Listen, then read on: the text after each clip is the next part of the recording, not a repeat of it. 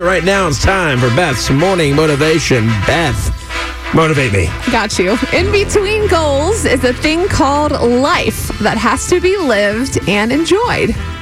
Okay. A lot of people spend so much time focusing on their goals or, you know, paying off their bills or just being stressed. You have to remember to enjoy the little things, enjoy your life. Enjoy the journey. Exactly.